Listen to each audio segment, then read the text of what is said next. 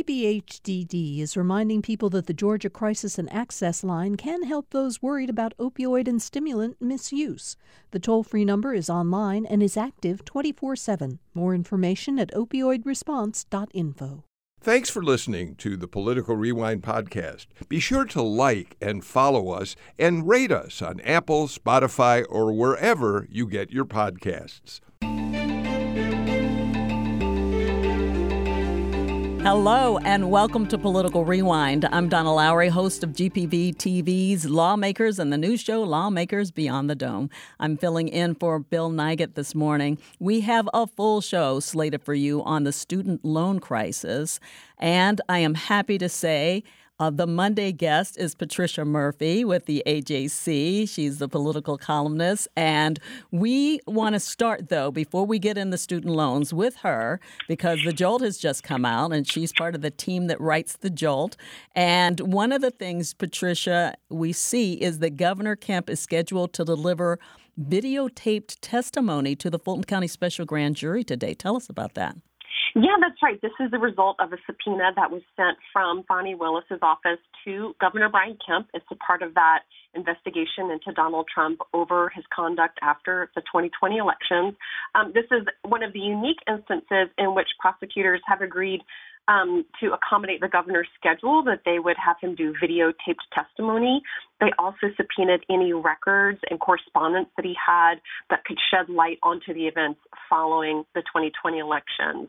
And so Kemp now is coming at the end of a long line of Republican and Democrats, Republicans and Democrats who have come in front of um, the special grand jury, and this is just an investigation. They're not prosecuting a case right now, but we've already seen Secretary of State Brad Raffensperger, um, House Speaker David Ralston, Democratic lawmakers have already given their testimony, and there is a group also of Republican lawmakers who had tried to evade their subpoenas, saying that they shouldn't have to testify to the grand jury. Um, but the judge in the case has said that's not the case. You'll need to you'll need to come in and give your testimony as well. So that's where this stands, and it's all um, not just into Donald Trump, but the subpoena that was sent to Governor Kemp said it's uh, looking at Donald Trump and those who worked with him in the uh, kind of in the aftermath of November and leading up to January when you placed that call to Brad Raffensperger saying he needed to help find um, 11,000 votes to overturn the election. I think it's interesting they're letting him do it by videotape. I didn't realize they were doing some of that. So yeah, they yeah. said it's in the spirit of cooperation. And okay. so I think they're looking to not have an adversarial moment with Kemp. He's not seen as somebody who is trying to impede the investigation, but he is one of the few people who has said practically nothing about what Donald Trump said to him. We know all about what he said to Brad Raffensperger and what the president did to pressure him. But we know very little about what uh, the president said directly to Kemp, and so this is chance for the grand jury to hear that.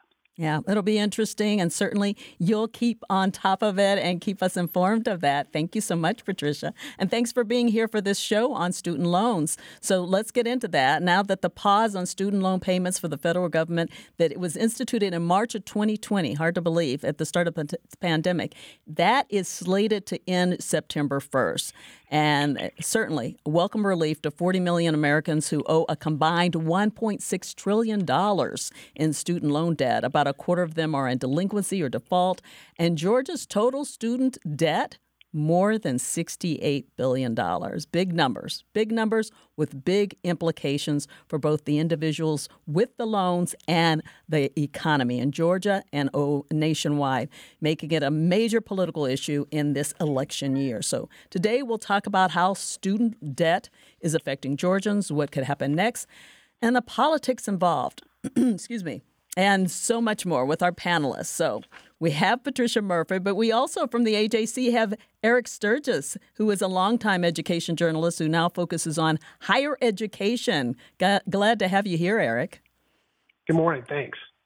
And joining the show for the first time, Dr. Maria Lumpkin, Vice President for Strategic Initiatives and Chief Transportation Director at Stillman College. Welcome, Maria. Tell us briefly about Stillman College for those who may not know. Well, good morning. Thank you for having me. Stillman College is a private liberal arts, historically black college in Tuscaloosa, Alabama. We have about 800 students, and we are a growing community. And of course, this topic is of concern uh, for our campus community, um, particularly because student loan debt impacts uh, communities of color disproportionately. Yeah, we're definitely going to get into that. Thank you for being here. And also, the research director for the Georgia Budget and Policy Institute, David Schaefer, is joining us. Thank you. We're always good, glad to have somebody with the Georgia B, the Georgia Budget and Policy Institute. I always want to say just what you guys call yourself, the GBPI. So, hi, David. Hi, good morning. Thanks for being here. And David, let's start with you. Let's start with this. There's a lot to, excuse me, to dive in on this landscape here. So give us a brief overall picture of what's going on when it comes to student loans. Sure. Um, and uh, let me preface a little bit of what I'm about to say is I encourage everybody in the next couple of days to take a look at our 2023 budget primer, which will be coming out on July 27th you'll see sort of the layout of where we are in terms of spending this year, what has been allocated to higher education. And I think it provides some, some useful context for some of the comments that I'm about to make. Uh, but yeah, getting into where we are in the state of Georgia right now, I think some of the top lines were offered up at the at the beginning of the show. Uh, we're really looking at a lot of student debt. Uh, Georgia, in fact, has the fifth largest student debt in the nation uh, among the 50 states, which is, is quite high. And uh, a couple of things that I think are worth talking about from Jump Street is these debts do not discharge in bankruptcy. They affect co-signers in a lot of ways. Uh, the the amount on average for, for those in Georgia who are carrying student debt is forty thousand dollars, and the typical payment for that debt across the United States is four hundred dollars per month. So we're talking about a lot of people, a lot of debt. We've had some efforts, I think, at the federal level that haven't always panned out the way that individuals thought they would. For example, the Public Service Loan Forgiveness Program. Uh, you know, after 10 years of payments, they were supposed to uh, wipe out your debt for those that applied.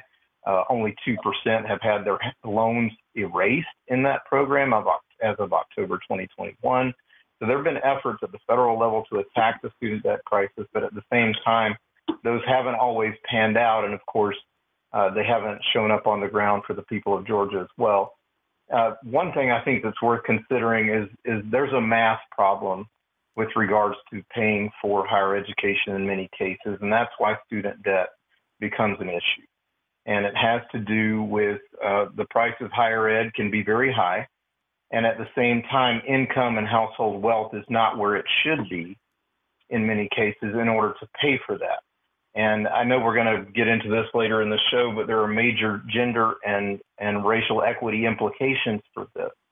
Uh, you'll see that students of color borrow more and borrow more frequently. You see more borrowing take place at the uh, historic black colleges and universities. And all of these things, of course, are, are tied to structural, racial, and gender inequities that exist across the system. So I wanted to to lift that up that this is an ongoing thing and it, it underscores the inequities that we see across uh, Georgia's demographics in general. Yeah, it's interesting. Of, go ahead. Sorry, go ahead.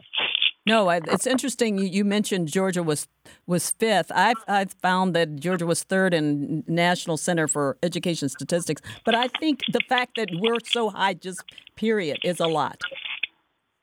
It is.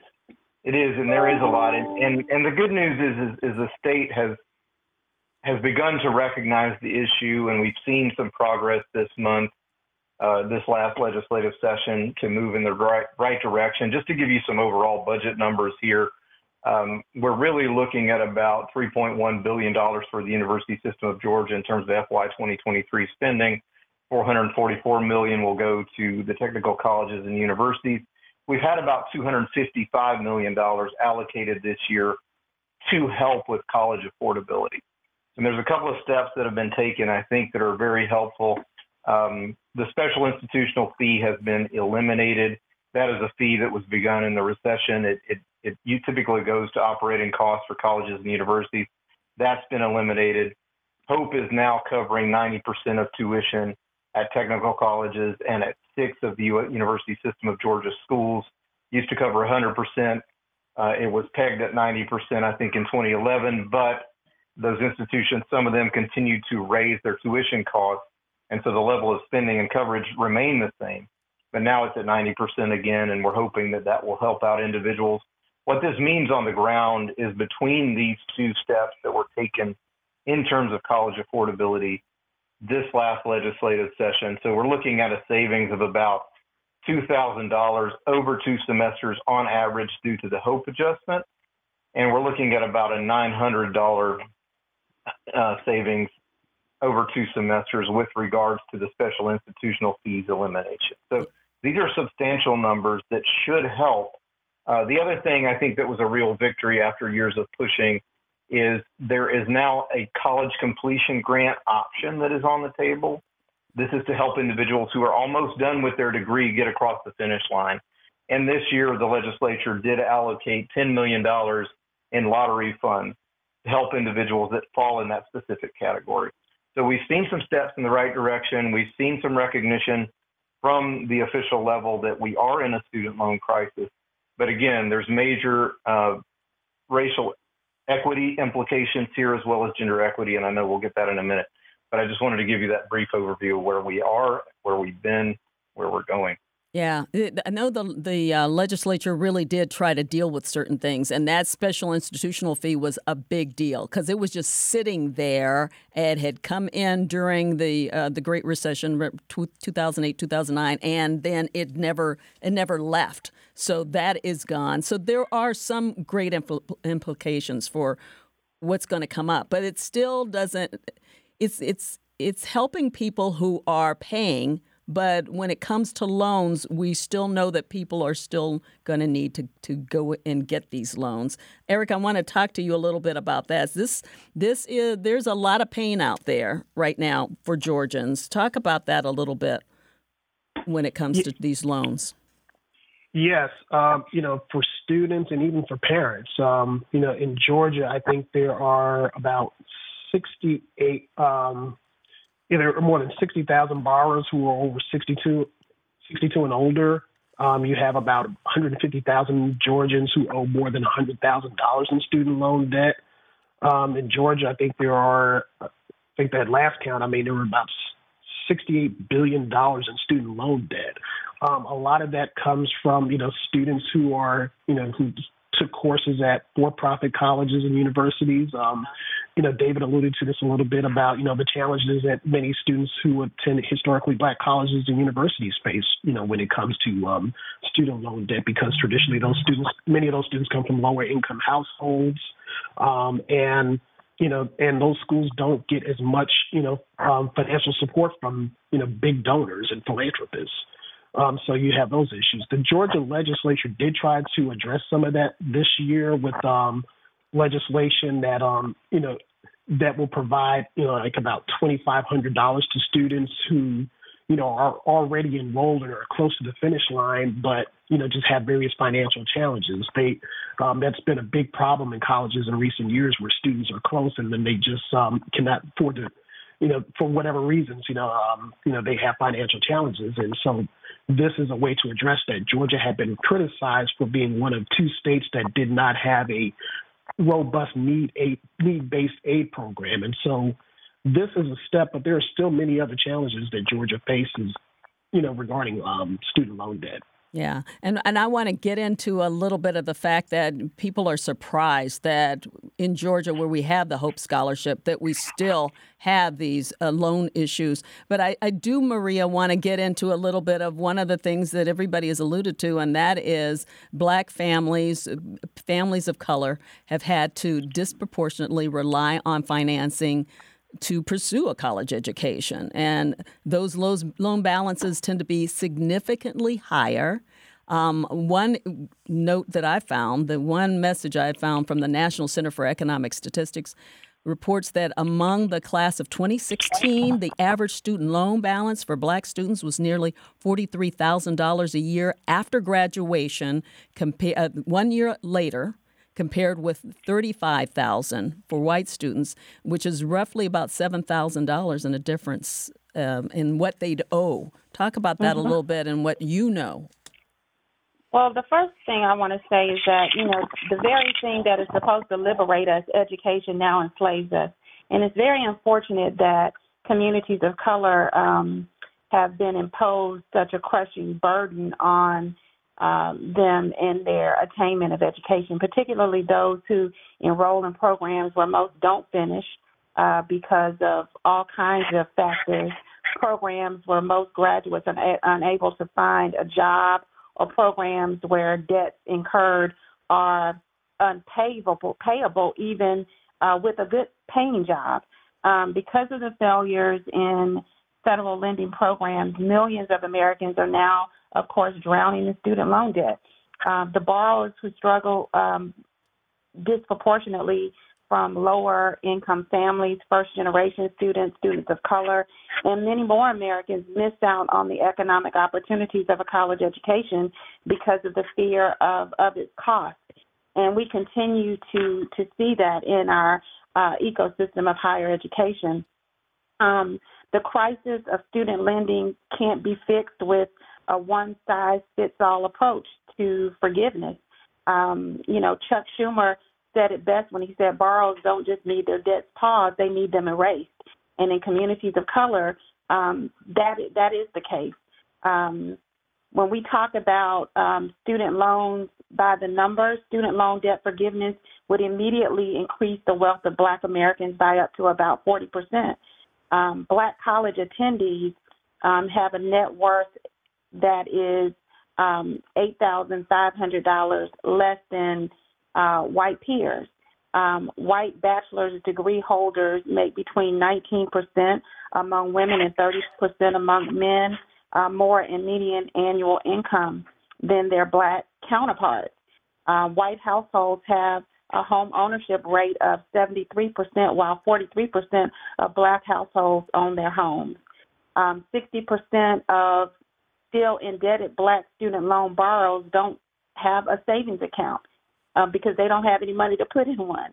And among black student borrowers on income driven repayment plans, 71% do not have um, the ability to even be on those type of plans because they cannot meet the payment requirement. So it's so it is it's it bringing people down. It's it's it is. it's keeping them it's keeping them from moving forward. And and I know Patricia that on a national level this is controversial.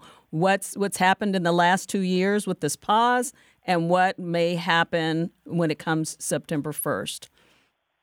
Yeah, that's right. There has been a lot of talk among Democratic leaders about ways to start to forgive student loan debt. And that I think really started to um, gain momentum during the 2016 campaign when Bernie Sanders was calling for uh, free college tuition, and Elizabeth Warren um, has now called for $50,000 worth of forgiveness for um, student loan debt, and that um, that question of forgiveness is something that uh, Senate leaders want to move on quickly, and they are talking about at least up to $10,000 for giving student loan debt up to $10,000.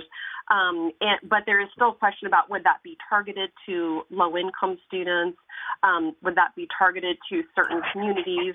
Um, or could it at least be an across the board forgiveness? Um, that is a piece that Republicans have balked at considerably because they said that if somebody didn't go to college, their tax dollars should not be used to pay off the debts of people who did go to college. So somebody like uh, Buddy Carter in Savannah is a good example of a Republican who has said that. He's written um, extensively uh, calling it the luck of the wealthy. He said it's subsidizing wealthy students, although you would think wealthy students wouldn't be taking out loans. Um, but he said this is uh, low income and middle income people subsidizing education for wealthy students uh, somebody like Senator Raphael Warnock has really pushed the White House on student loan forgiveness of at least up to $10,000 and perhaps more. So that, those are the contours of the debates going on. But I think because there is this looming deadline out there that these payments uh, are set to resume in September, it's creating an enormous amount of pressure on Democrats to do something because it was absolutely a part of President Biden's platform when he was running for president and won in 2020. And, and Maria, I know that you, your your feeling is that this some of these plans are not going to work. Um, talk about how you're you're feeling right now with from with with, with um, what Patricia just said. Well, I mean, the, the student loan debt statistics among racial and ethnic groups reflect dramatic differences in terms of financial health habits and resource availability. from one community to another. So, you know, $10,000 is not going to penetrate um, this crisis at all.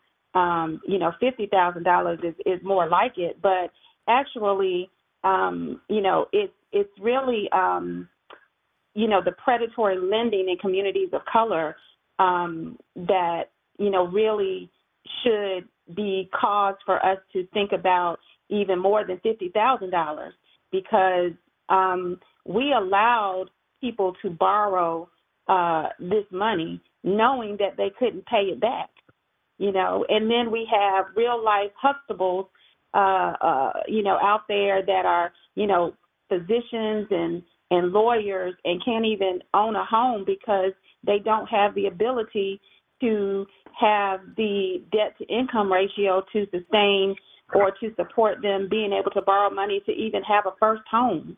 Um, that is unfortunate, particularly um, in communities of color where you know we are told go get an education. Um, education is the great equalizer. Education will transform the trajectory of your life. And then when you do all of those things and you have this enormous student loan debt burden, there's no uh, golden parachute for you to be able to repay it and to move your circumstances um, in a direction of your dreams.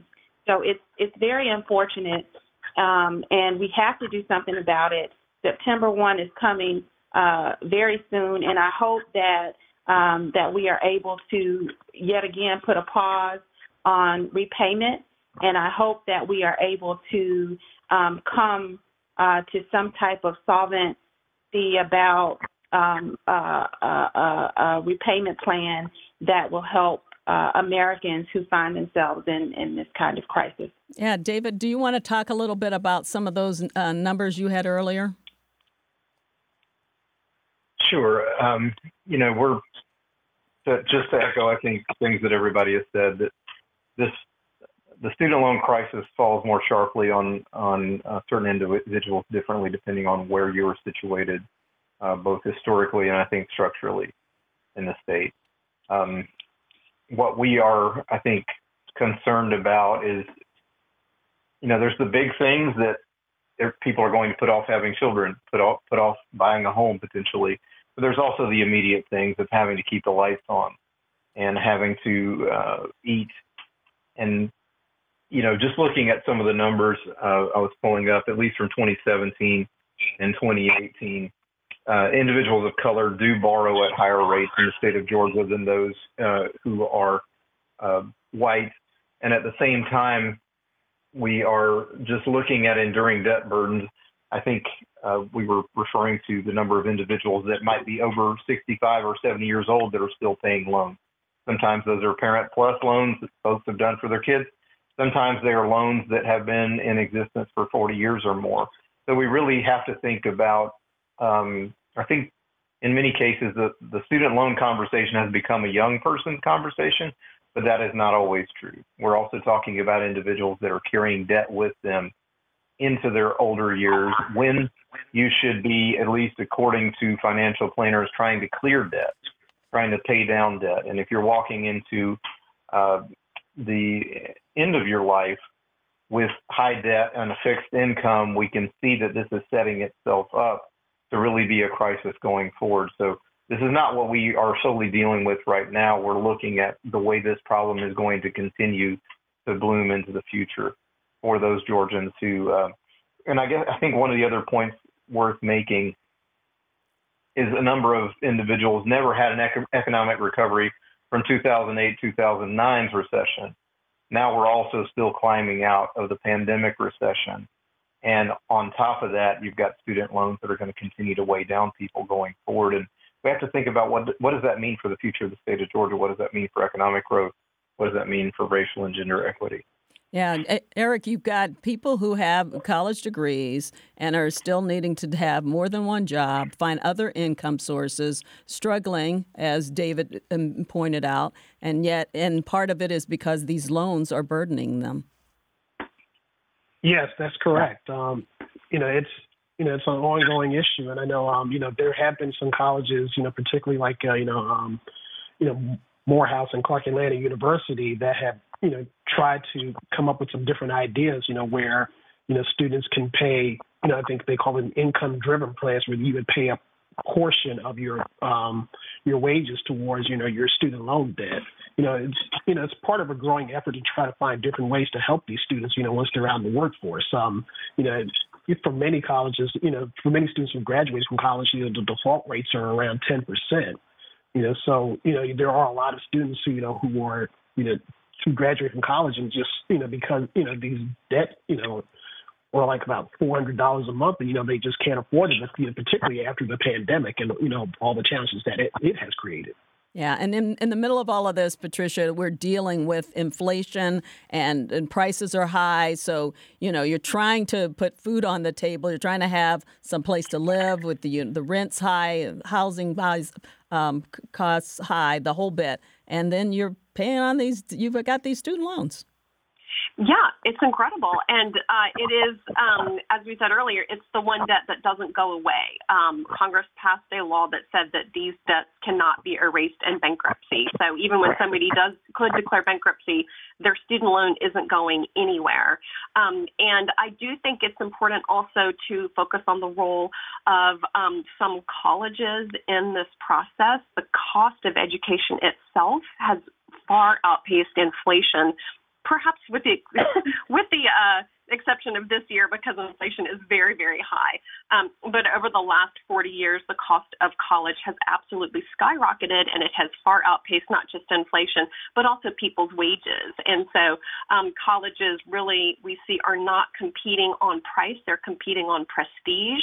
I think they are selling sort of um, a dream, an American dream, to some uh, high school students to say, if you do this, your life will change. You you will have X amount of earning power. In some cases that is true. In some cases it's not. But I think we're putting a huge burden on students and their parents to buy into something that has become unaffordable for almost all families in America without these huge loans that then cannot be forgiven. So it's this real spiral and colleges I don't see them working on a broad scale to reduce the price of what they're offering. So students and their families are just on the hook for it.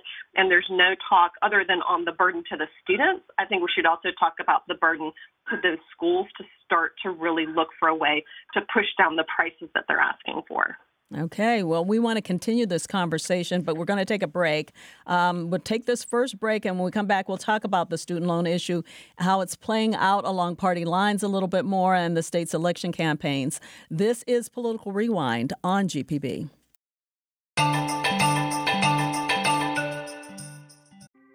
Thanks for listening to Political Rewind. If you like this show, you'll also like Georgia Today. It's a daily podcast from GPB News, bringing you compelling stories and in depth reporting that you won't hear anywhere else. Join me, Peter Biello, for this quick and convenient way to get the best of GPB News' extensive coverage of the topics that matter to you, delivered directly to your device every weekday afternoon.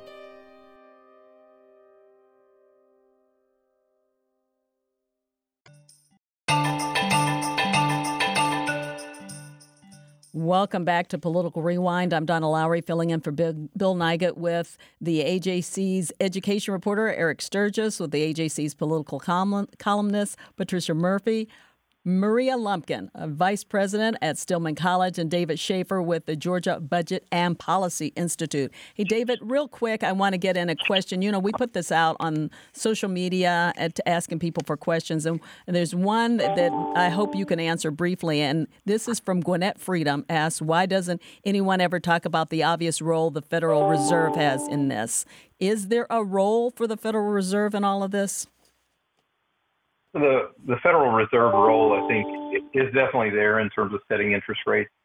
Uh, we know right now the Feds are trying to slow the economy a little bit to bring inflation under control. Uh, they bumped up interest rates in last month, and they're set to bump them up again this month. Uh, there are going to be increases in student loan rates. And so, yes, there is a role for the Federal Reserve. How big those increases are depends on the type of federal student loan you have. Uh, those who have the, their student loan payments on pause right now through August, they're not going to be affected by the rate increase, but these rates are set each to July. And so those that are going to borrow shortly or may take on new debt will see their loans increase. Uh, just to give you an example, um, those that had their loans uh, dispersed after July 1 of this year will pay 4.99%. That's up from 3.73% last year at this time. So to answer the question in short order, yes, the the Fed has a role in this because they set interest rates broadly. Uh, it also it obviously is going to affect the private loan market as well. Those who are borrowing from banks or are outside the federal government or state government, those loans are going to be affected as well. So I think it's a conversation worth having. Another conversation I think that we should have is the state has a stronger role to play in allocating funds to support need based financial aid. Uh, really, Georgia is one of uh, only two states not to have a broad based uh, state funded need based financial aid program, and that's something we can work on. We've got a billion dollars. That's one and a B with a capital B. One billion dollars in unrestricted lottery reserves right now, and there are several options on the table as to what we could do with those lottery reserves. You know, one option clearly is to better fund need-based financial aid. So I would like to say the state has money on hand, and that there are a number of options that we could pursue. The Fed is part of that cluster of and constellation of, of options that could be on the table and agencies that could support that but I would like to point to things that are much closer to home to support Georgia students. The state of government, the state government for the state of Georgia could do things possibly more immediately than the Fed could. Oh, okay. Uh, it, it's a good point.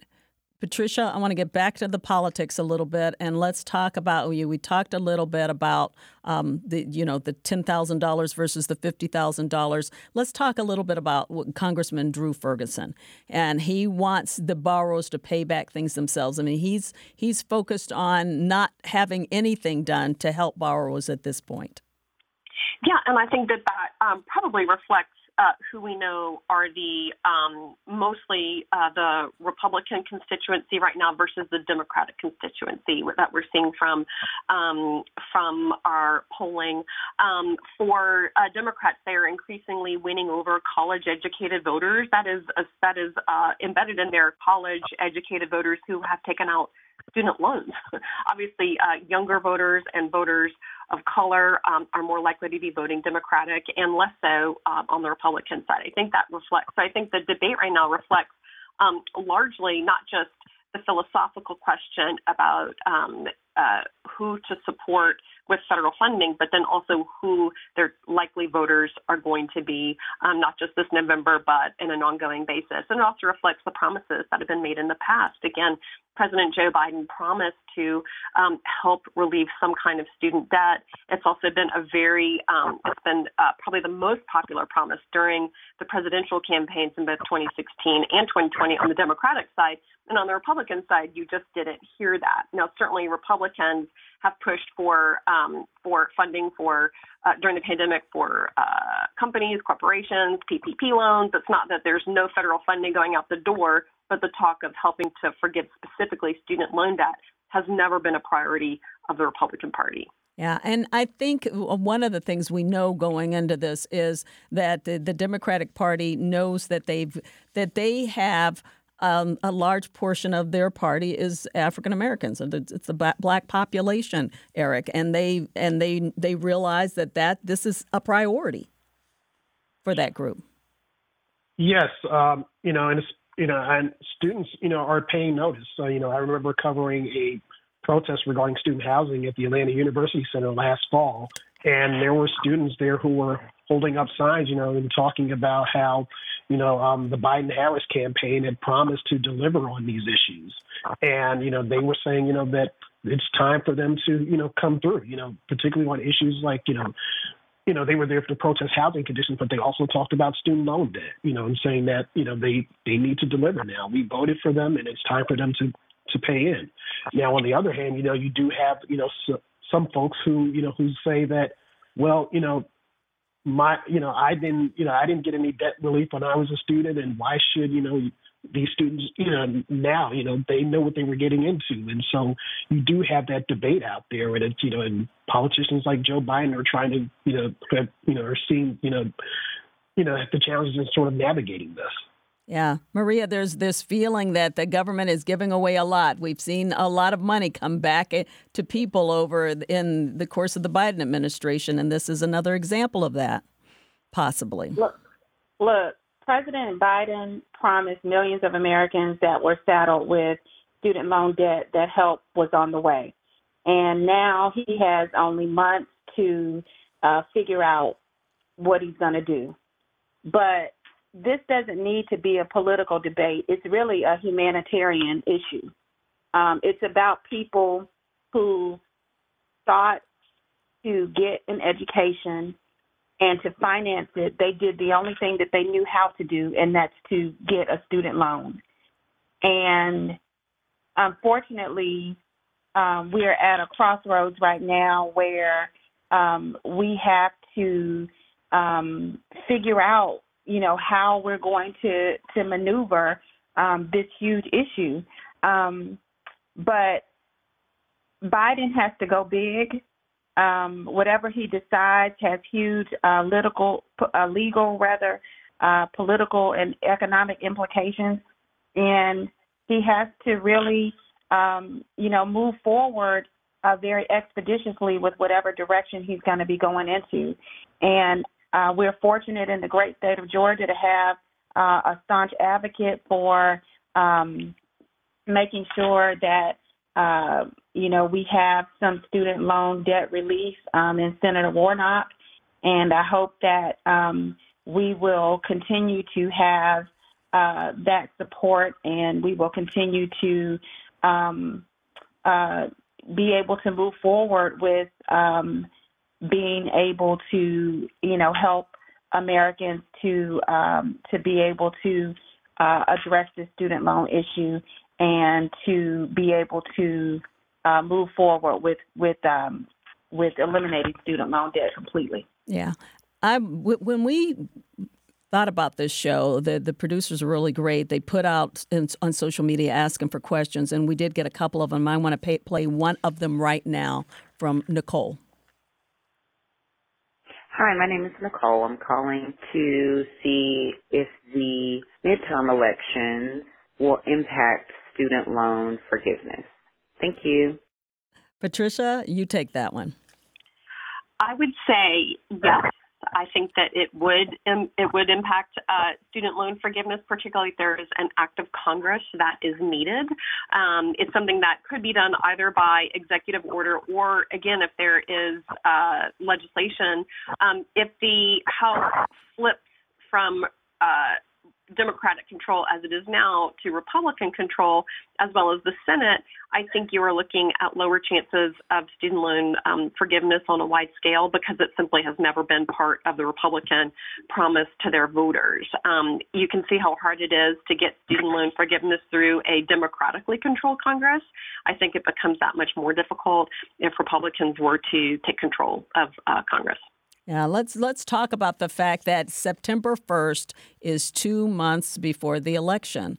What are the chances that we'll see a pause on repayment right at September 1st um, and not and and making it a political issue even more because it's right before the election if the Biden administration goes for that. Eric yeah, there have been some news reports that the, pause will continue. You know, once we um, before we get to September 1st, you know, there is a rise in you know in COVID cases nationally, so that might play a factor in this as well. So, um, you know, it has been extended, and you know, I think there's a good chance that we will continue to see it extended. But um, you know, we we still have a few weeks to figure figure it out and see what happens.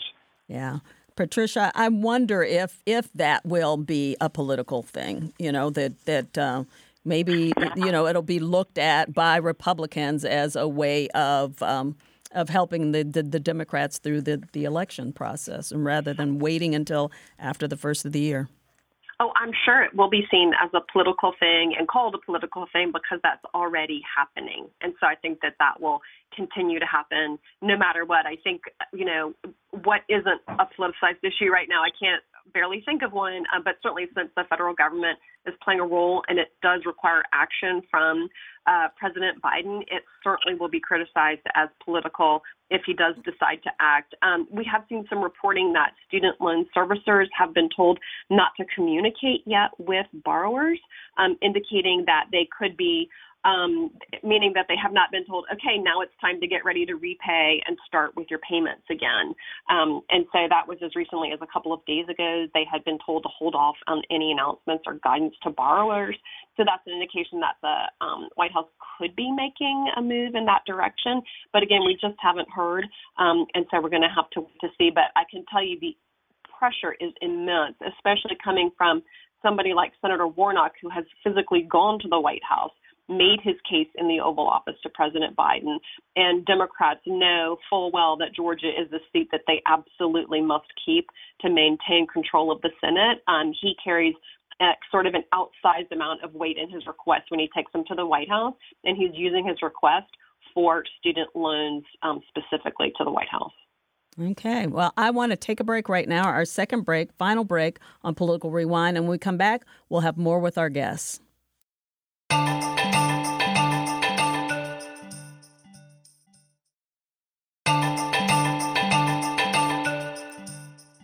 Welcome back to Political Rewind. I'm Donna Lowry, filling in for Bill Nigut with AJC Education Editor Eric Stirgus, AJC Political Columnist Patricia Murphy, Maria Lumpkin, a VP at Stillman College, and David Schaefer with the Georgia Budget and Policy Institute. We had another um, piece of sound come in, another message come into our voicemail about this, and it's about alternatives to loans. Let's hear that. Hello, Bill Nigut and Donna Lowry and the entire Political Rewind family. I am a longtime supporter, longtime listener, delighted to have the opportunity to call in. Um, this is Elizabeth Rosner. My students call me Dr. Roz. I am delighted you're talking about the student loan crisis. I'm wondering if at some point in the show and perhaps maybe a follow-up show might be how to avoid the student loan debt. Because to me, that's part of the issue is this what I call the human algorithm of folks who think that the only way to get out of college is by accepting loans or debt. All right, then. So, uh, Eric, I don't know whether you've looked at this or not, possibly figuring out ways to avoid getting into loan debt at all. Yeah, I mean, and that's it's a good question because I mean there are a few options out there. Um, you know, I think you know we talked a little bit earlier about income sharing agreements where students can agree to pay an, a percentage of their um, you know their future earnings towards you know their their loan debt. The jury is still out on that among you know many groups um, who have concerns about some some about that approach, but it is being used in some colleges locally and in other states. Um, uh, one issue also is that you know, I mean, there is you know aid through Pell Grants, and you know, um, there's been talk about increasing them or doubling them in many instances, you know, from Democratic leaders. Um, you know, and we'll you know we're still watching how that plays out in Washington, and you know, and then part of it is also you know you have um, you know aid that's out there for students, and in many cases, you know, um, students are you know, their families are, you know, not applying for um, through the FAFSA system to, you know, get college financial aid. And there have been concerns and complaints that colleges aren't doing enough to help students through that aid process. And colleges are trying to do a little bit better on that front, but you know, there, you know, there's still, you know, a lot of students who, you know, still don't apply for that aid. And then also just looking at, you know, scholarships. Um, you know, you know, we, you know, there's still a big gap between, you know, the larger colleges and some of the smaller ones when it comes to you know scholarships for students. Um, you know, I you know there. I remember, um, you know, Emory kicked off a four billion dollar fundraising, you know, capital campaign last year, and then the following day, Clark Atlanta University announced a $250 million capital campaign. So it still shows the gaps between the wealthier colleges and, and HBCUs, you know, that still have challenges getting that type of support from fundraisers and, you know, philanthropists. Maria, I'm going to ask you to jump in here first and then Patricia. Well, um, Dartmouth, um, for example, um, announced that it's removing all federal and institutional loans from its undergraduate financial aid awards and replacing them with expanded scholarship grants. And this, of course, is a historic and monumental change in college, um, in the college's financial aid policy and that's going to take place um, uh, this fall. Um, but you know, there aren't a lot of colleges and universities that can can do that. Um, we have to raise more money, particularly at historically black colleges and universities. We have to raise more money for scholarships. We have to have more philanthropists, philanthropists like the Mackenzie Scotts of the world and the um, the um, John, I believe his last name Smith, uh, who who you know uh, paid off the debt of all of the students in uh, at Morehouse, um, one of the classes. Um, and we have to have more people that are vested in the um, enduring mission of historically black colleges and universities, um, particularly um, where their um, endow- the endowments are, are significantly lower than than other uh, institutions. Um, but I think that um, we find lots of promising ways that this is happening. Morehouse School of Medicine, under the leadership of President Valerie Montgomery Rice, is doing a phenomenal job in making sure that um, students uh, don't come out of Morehouse School of Medicine with uh, a lot of debt.